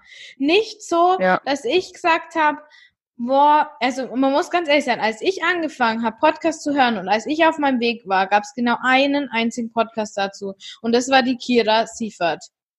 Darf ich ja jetzt hier mhm. sagen, oder? Ist ja kein Thema. Ja, klar. Und das, die hat halt, die hat ja, die hat halt so das Thema Bulimie gehabt. Und damit konnte ich mich einfach nicht identifizieren, weil das ist nicht mein Thema. Mhm. Ja, klar, nee, schon klar so teilweise, aber nicht für mein Thema. Und dann habe ich immer mehr gemerkt, wie viele Frauen eigentlich betroffen sind von genau dem, was ich hatte. Aber genau dem, was mhm. ich hatte. Und habe hab dann echt zu meinem Freund gesagt, ja. das, wieso macht niemand diesen blöden Podcast? Ich will so einen Podcast hören. Dann, aber mhm. das kannst ja nicht ändern. Und dann habe ich einfach damit angefangen. Weil ja. das hat in dem Moment einfach jemand gebraucht, glaube ich. Und wenn es nur ich gebraucht habe, weil dadurch, ja. dass ich das mache, dann das ist ja wie eine Selbsttherapie eigentlich. Vielen ja. Dank, Lena, ja. dass, du dich, dass du mich therapierst. ja, danke dir. Gleichfalls. Und so, ähm, so, genauso sehe ich das auch. Du, du musst nur ein, zwei Schritte weiter sein. Und du gehst ja dann immer weiter in den Prozess, wo du das machst. Ja, genau und kommst dann in deinen Themen auch weiter. Das sehe ich auch jetzt, finde ich, voll im Podcast, ja. dass die Themen sich irgendwie ein bisschen verändern, einfach weil ich mich verändere. Ja. Aber dann kommt vielleicht jemand Neues. Das ja. wird ja bei dir auch genauso sein. Da will ich auch unbedingt noch drauf zu, zurückkommen. Nicht, dass wir das jetzt hier äh, äh, vergessen. Und zwar das Thema vegane, intuitive Ernährung. Das ist ja auch so, wo ich irgendwo ja. irgendwann mal wirklich hin will. Aber ich, ich, ich bin noch nicht am mhm. Ziel mhm. angekommen, muss ich sagen. Äh, sag mir mal, ja, ja, wirklich nicht. Ey, das ist echt, sobald es mit den Verboten losgeht, dann, also Verbot in Anführungszeichen, selbst wenn ich es will. Ja, ja, ich weiß genau, was du meinst. Mhm. Uh, wird's schwierig bei mir. Erzähl mal, ja. wie du das so machst. Also bei mir war das so, ähm, damals, als ich noch in Innsbruck studiert habe, habe ich mit meinem Ex-Freund angefangen, mal dieses äh, Vegan for Fit Challenge teilzumachen weil ich, das war auch so für mich eine Challenge, so zu, zu dieses, okay, er sagt, ähm, dass, dass du, wenn du das so machst, nicht zunehmen wirst, obwohl du dich gesund ernährst, äh, nicht obwohl, also und du ernährst dich gesund, obwohl du keine Kalorien zählst quasi und obwohl du viel Fett dann teilweise in der Nahrung hast, wo ich schon vom Kopf her wusste, oh Gott, Kalorien, aber ich habe dann gesagt, okay, ich, ich wusste schon irgendwie in, insgeheim, das ist jetzt mal wichtig für mich als nächster Schritt, das zu lernen. Und da habe ich gesagt, okay, das sind ja nur 30 Tage, kann nicht so viel passieren. Und irgendwie habe ich das auch ge ihm geglaubt. So, ja, vegan, viel Gemüse, kann ich mir schon vorstellen, dass man da, da nicht zunimmt. Weil natürlich hat man ja immer trotzdem noch diese Angst, wenn man was Neues ausprobiert da, oder was loslassen will, quasi, dass man wieder zunimmt. Und ähm, dann habe ich das eben mit meinem Ex-Freund, äh, also damaligen Freund noch probiert und es hat auch echt geil funktioniert. Man hat zwar sehr viel Zeit fürs Kochen gebraucht, aber da habe ich zum ersten Mal wieder so dieses richtig ähm, genießen und bewusst und sich Zeit lassen und eben auch nicht so jetzt schnell in 15 Minuten das Essen fertig, sondern machst halt auch mal eine Stunde oder so und dann genießt du das halt ganz anders, weil es jedes Mal was Besonderes war. Und da war ich halt voll dann angefixt, ne? Habe halt auch dann immer mehr angefangen, mich damit zu beschäftigen, habe halt wirklich mal wissen wollen, was abgeht, weil klar, wer was nicht wirklich wissen will, kann auch ziemlich schnell sich alles schönreden, habe ich davor auch lange gemacht, ähm, aber dann habe ich gesagt, okay, Schluss jetzt damit, du willst jetzt wirklich wissen, was da abgeht mit der Tier Massentierhaltung oder generell Tierhaltung. Und wenn man das einmal wirklich wissen will, dann kann mir keiner erzählen, der irgendwie halbwegs empathisch ist, dass er danach sich wieder hinsetzt und sagt, geil, jetzt fresse ich mein Fleisch oder so. Also ich sage nicht, dass man danach jetzt vegan wird oder irgendwas sofort.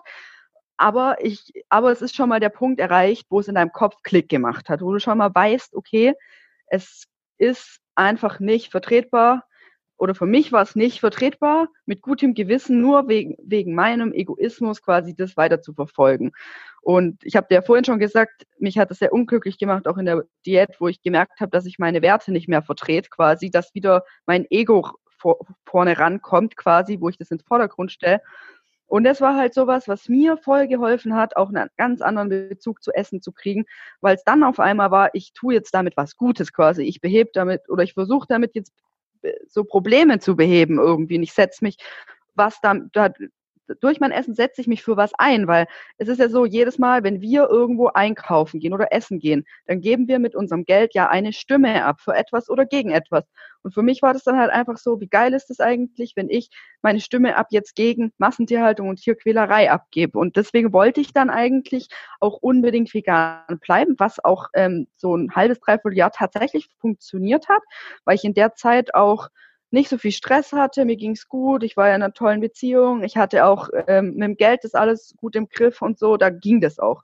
Das Problem war nur dann halt, als es danach anfing, nach dem Studium mit meinem ganzen Struggle zwischen Sport und Arbeit und zu wenig Geld, dass ich dann einfach auch einsehen musste, okay, ähm, du kannst es dir jetzt nicht mehr leisten, wobei ich trotzdem sagen muss, dass ich ziemlich lang versucht habe und alles andere dann halt hinten angestellt habe ähm, weil ich halt einfach immer die Ausrede nicht habe gelten lassen, ich habe kein Geld, weil ich immer gesagt habe, dann musst du halt irgendwann anders drauf verzichten. Aber irgendwann habe ich dann auch gemerkt, okay, ich bin jetzt auch, also ich bin ja auch noch ein Mensch, der irgendwie doch auf jeden Fall Ego hat, ne? Und der, der auch mal eine Essstörung hatte und der auch darauf achten muss, dass es ihm psychisch auch gut geht. Und da kommen wir jetzt dann zum Thema. Zum einen, natürlich mit diesem, wenn du es dir einfach in deinem Leben gerade sowohl finanziell oder auch aus anderen Gründen nicht leisten kannst, ist es schwierig, weil du jetzt, sag ich mal, also andere Gründe könnten sein, dass du halt einfach die ganze Zeit in einem Umfeld bist, wo es extrem schwer ist, das durchzuziehen oder du hast einfach extrem viel Stress.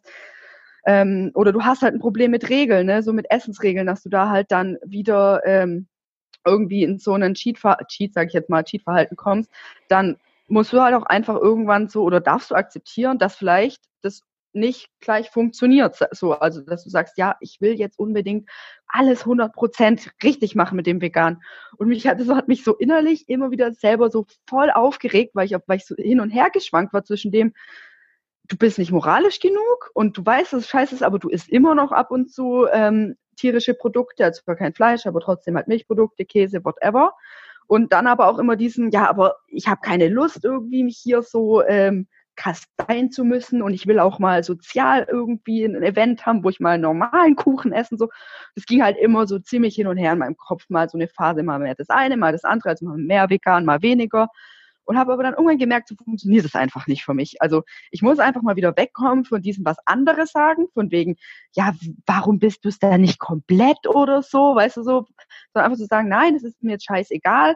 Für mich ist es nicht per se besser oder schlechter, ob man jetzt 100% vegan ist oder nicht, sondern für mich ist inzwischen einfach so, jede Sache, die du vermeiden kannst, ohne dass es dir dabei jetzt wirklich irgendwie gerade schlecht geht oder du merkst, es belastet dich jetzt, ist doch ein Gewinn. Und lieber, ich mache das noch 80 Jahre so wie jetzt, dass ich sage, ja, ich bin so 90% vegan, aber ab und zu habe ich auch mal Phasen, wo ich vielleicht wieder mehr Sachen esse, wo irgendwie äh, was drin ist, was tierisch ist oder keine Ahnung, und mache das lieber 80 Jahre so, als dass ich jetzt wieder äh, ein halbes Jahr straight 100% vegan bin, dann merke irgendwie, fuck, ich krieg wieder voll die Cravings und habe voll Bock auf irgend was, äh, wo tierische Produkte drin sind und dann schmeiße ich es komplett hin. Weil so machen es ja die meisten. Die denken halt, okay, ich schaffe das nicht, also lasse ich es einfach komplett. Und das ist halt einfach nicht mitgedacht, meiner Meinung nach, weil es geht ja darum, einfach was zu verbessern. Und das tust du ja auch schon, wenn du einzelne Lebensmittel austauschst. Und ich bin gar kein Fan davon, irgendwie eben zu sagen, so, ja, ähm, du musst jetzt möglichst schnell alles umändern, sondern halt einfach so, auf dich zu hören, Schritt für Schritt zu gucken, was juckt dich zum mhm. Beispiel gar nicht, wenn du es austauschst und was stört dich aber noch. Und das ist ja auch wieder diese Selbstbeobachtung, was man ja auch bei so emotionalem Essen dann hat oder generell, wenn man halt so sein Essverhalten hinterfragt. Man muss halt einfach gucken, welche Sachen sind mir halt wichtig. Bei mir zum Beispiel ist es, wenn ich irgendwo unterwegs bin und es gibt halt einfach jetzt gerade nichts Veganes, was mir schmeckt, ähm, dann esse ich nichts, was mir nicht schmeckt, nur weil es vegan ist. Und ich ja. bin jetzt niemand, der sagt, oh, es muss immer super geil schmecken, aber es ist jetzt auch nicht so, dass ich mich sage, oh, ich habe jetzt gar keinen Bock drauf.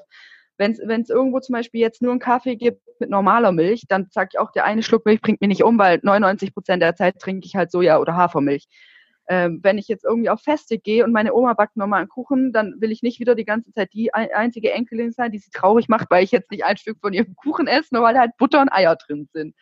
Wenn ich selber koche, koche ich äh, oder back, back ich vegan, ne? ist halt so. Aber solche Sachen, ne? solche Regeln einfach, so wo ich halt selber sage, damit fühle ich mich gut, das ist für mich wichtig und dazu stehe ich auch. Und das ist halt, man muss halt dazu stehen. Und, und das ist, glaube ich, so der Schlüssel eigentlich. Und, und dann sage ich immer, ja, wenn es so sein soll und mein, ich mein Leben so weiterentwickle, dass ich, wo ich halt selber noch sehe, die Probleme mit vegan, dass ich sage, ich kann die Probleme lösen, dann wird sich ja von selber lösen. Also zum Beispiel bei mir Geld, wenn ich mehr Geld verdiene oder halt irgendwo jetzt nicht mehr bin, wo die ganze Zeit irgendwie Verlockungen sind. Also wenn du irgendwo wohnst, lebst, wo die ganze Zeit oder wo es schwierig ist, wo es nicht so viele Supermärkte gibt, wo es vegan gibt, dann ist halt zum Beispiel so, ja, vielleicht ziehst du ja irgendwann weg und dann wird sich das Problem auch erledigen. Also solche. Ich bin da eher so der Verfechter von diesem, guck halt einfach, ja, was, was kannst du noch irgendwie an deinem Leben so verändern, dass es dir leichter fällt oder und was halt auch nicht und dann ist es halt so. Ja, und das ist ja auch wieder eigentlich dieser Gedanke, schwarz-weiß, perfekt. Ja, ja, ja. Nicht genau, perfekt. Das Problem. Entweder ich mache es total richtig oder ich mache es total falsch. Also falsch in Anführungszeichen, da lasse ich es lieber ja, gleich. Als Mensch will man ja immer auch irgendwo, ja, man will ja immer irgendwo dazugehören, auch so ja. ist, glaube ich, so dies, weil ich habe halt gemerkt, für mich war dann auch irgendwie so dieses, na weißt du, ich kann mich nicht identifizieren mit den Leuten, die normal essen und so gar nicht versuchen zu reduzieren. Ja.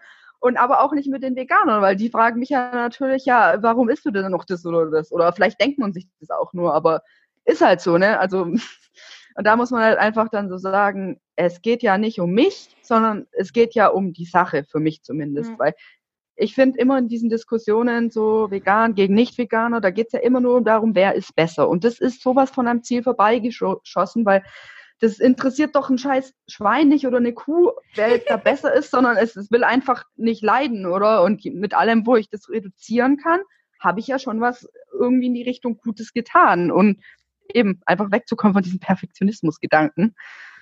Ja. Und ja, aber ich würde es echt jedem empfehlen, es mal auszuprobieren, weil tatsächlich hätte ich nie gedacht, dass das so eine große Rolle bei mir spielt, ähm, in diesem Thema ähm, dieses gestörte Essverhalten zu überwinden, weil, weil ich dann auch wirklich so gemerkt habe, ähm, dass ich mir auch viele Sachen auch einfach, weißt du, ich verbiete mir jetzt nicht mehr wegen so diesem Ego-Ding, wo du dann doch immer wieder denkst, ach ja, aber eigentlich ist mir doch egal, ich will jetzt das Eis, sondern ich sag so, nein, es ist, es ist einfach nicht vertretbar, es ist nicht gut und so. Und das fällt mir irgendwie dann nicht mehr so, also das ist für mich dann kein Verzicht mehr, so in dem Sinne. Ja. Das ist irgendwie, klar, natürlich objektiv betrachtet ist beides ein Verzicht, aber subjektiv ist es ganz anders.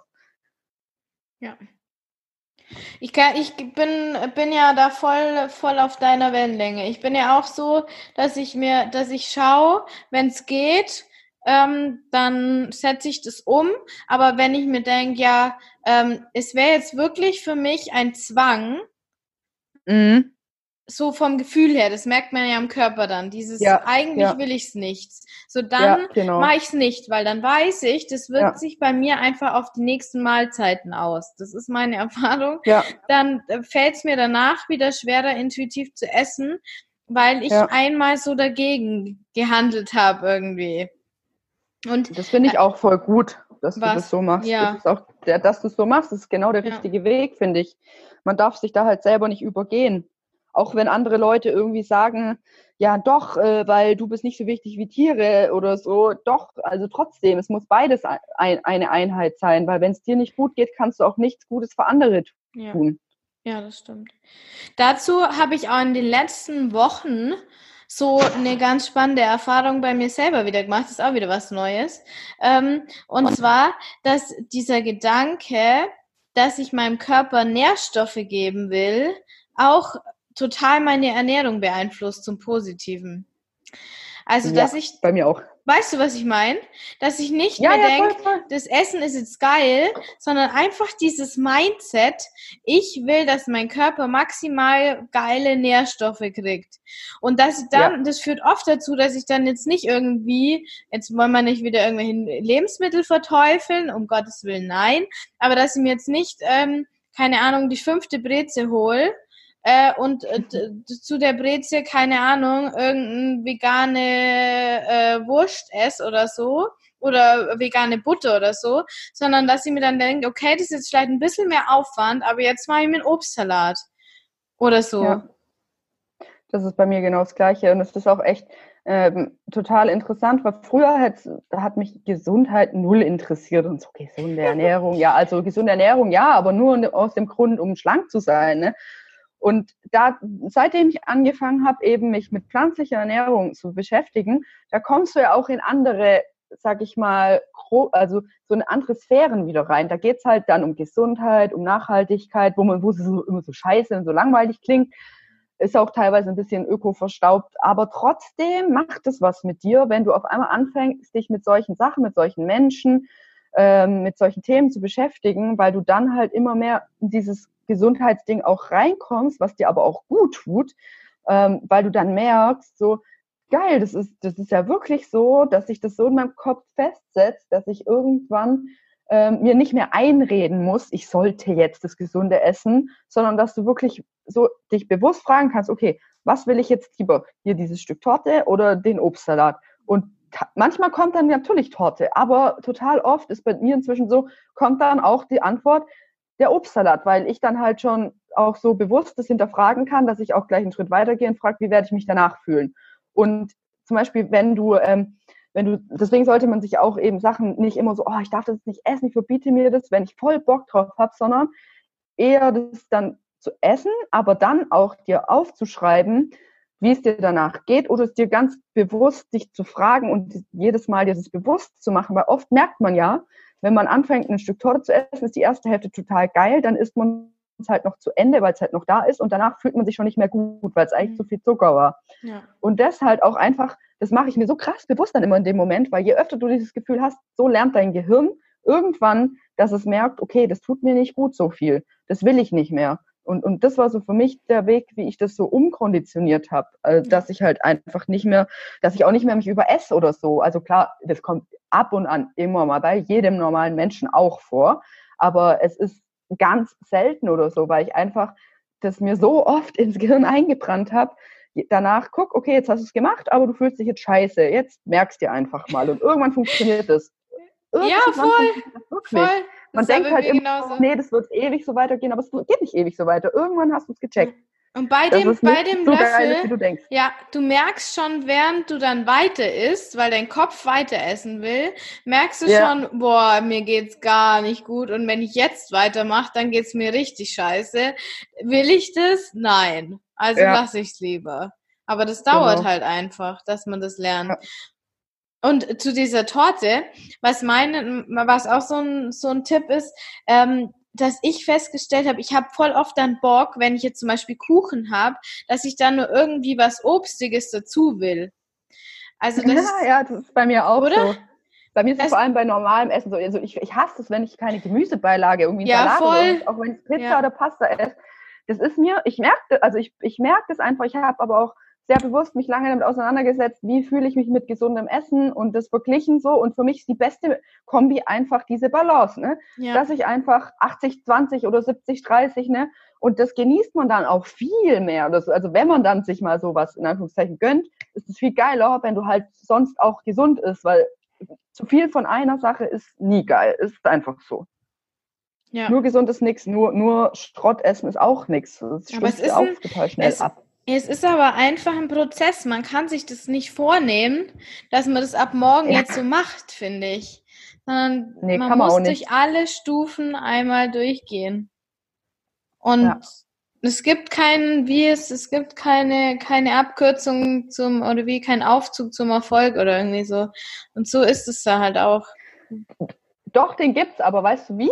Indem man so Podcasts hört zum Beispiel und indem man Leute, ja, weil das ist für mich wirklich der einzige, der einzige Aufzug stimmt, zum Erfolg, ist, ja. dass man nicht alles selber rausfinden ja, muss, weil, weil bei mir war es ja auch Zufall so, weißt ich habe durch mhm. Zufall das dann alles so, ja. eins nach dem anderen und, und, aber ich denke halt so, deswegen machst du das ja auch und ich, was ich mache, weil ich einfach sage, wenn du jemanden hast, der halt schon ähm, die Schritte gegangen ist, dann hast du halt wenigstens schon so eine Anleitung, an der kannst du dich mal äh, gucken, so verbrannt arbeiten, gucken, was passt für dich, was nicht. Aber du hast also so eine ungefähre Vorstellung. Ne?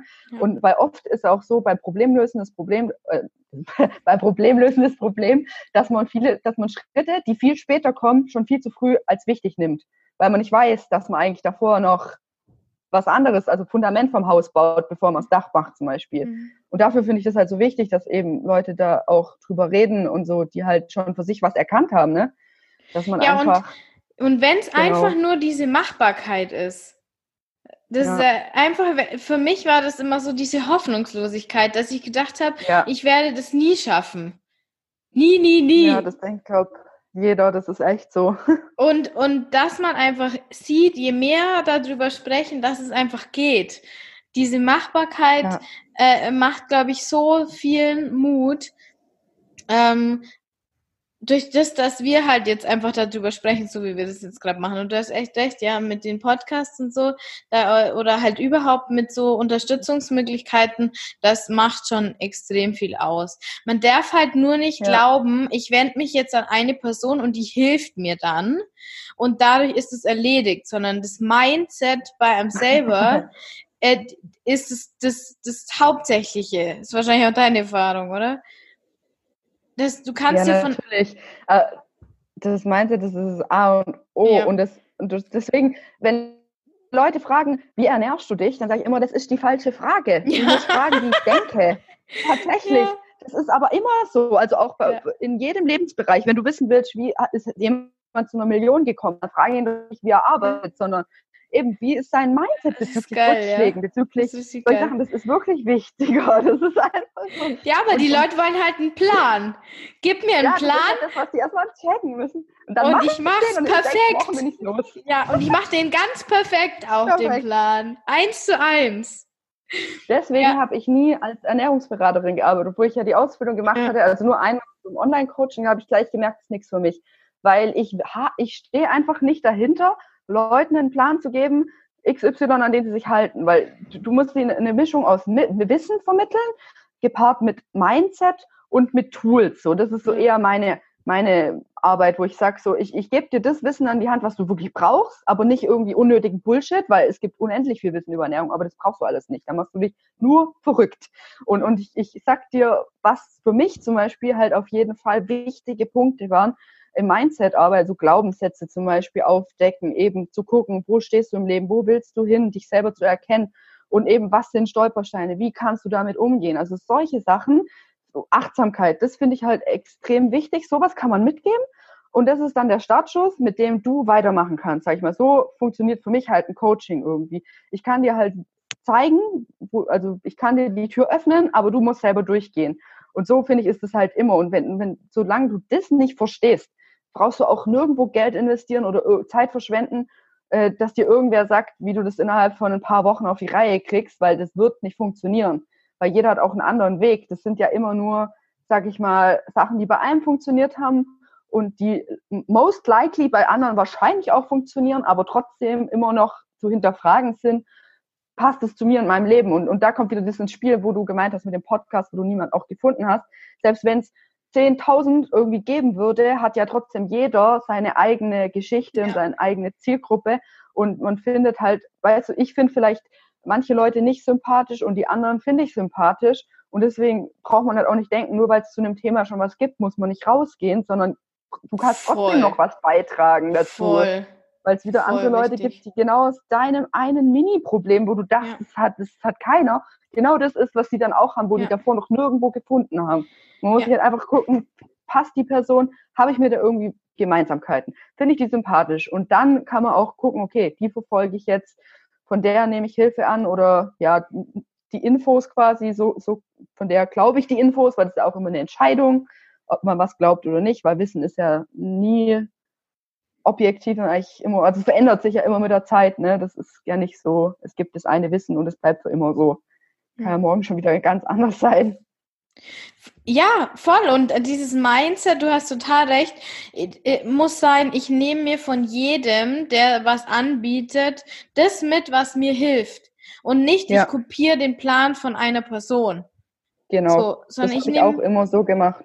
Wie so ein Rucksack und ich nehme aus jedem mhm. was mit, von jedem was mit. Und immer das, was jetzt halt gerade dran ist, bearbeite ich. Und ähm, und dann das Mindset aber haben, ich will das jetzt. Ich will ja.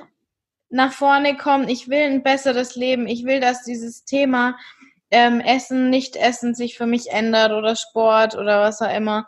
Das ist echt ja. das Entscheidende. Ja. Du musst einfach, was ich, da gibt so eine Übung, die ich immer sage, die finde ich gehört als allererstes Himmel und Hölle. Du musst einfach einmal für dich aufschreiben und da musst du dir auch wirklich mal Zeit und Ruhe nehmen. Was ist die Hölle, in der du jetzt bist und wo stehst du in ein paar Jahren, wenn du das jetzt nicht löst?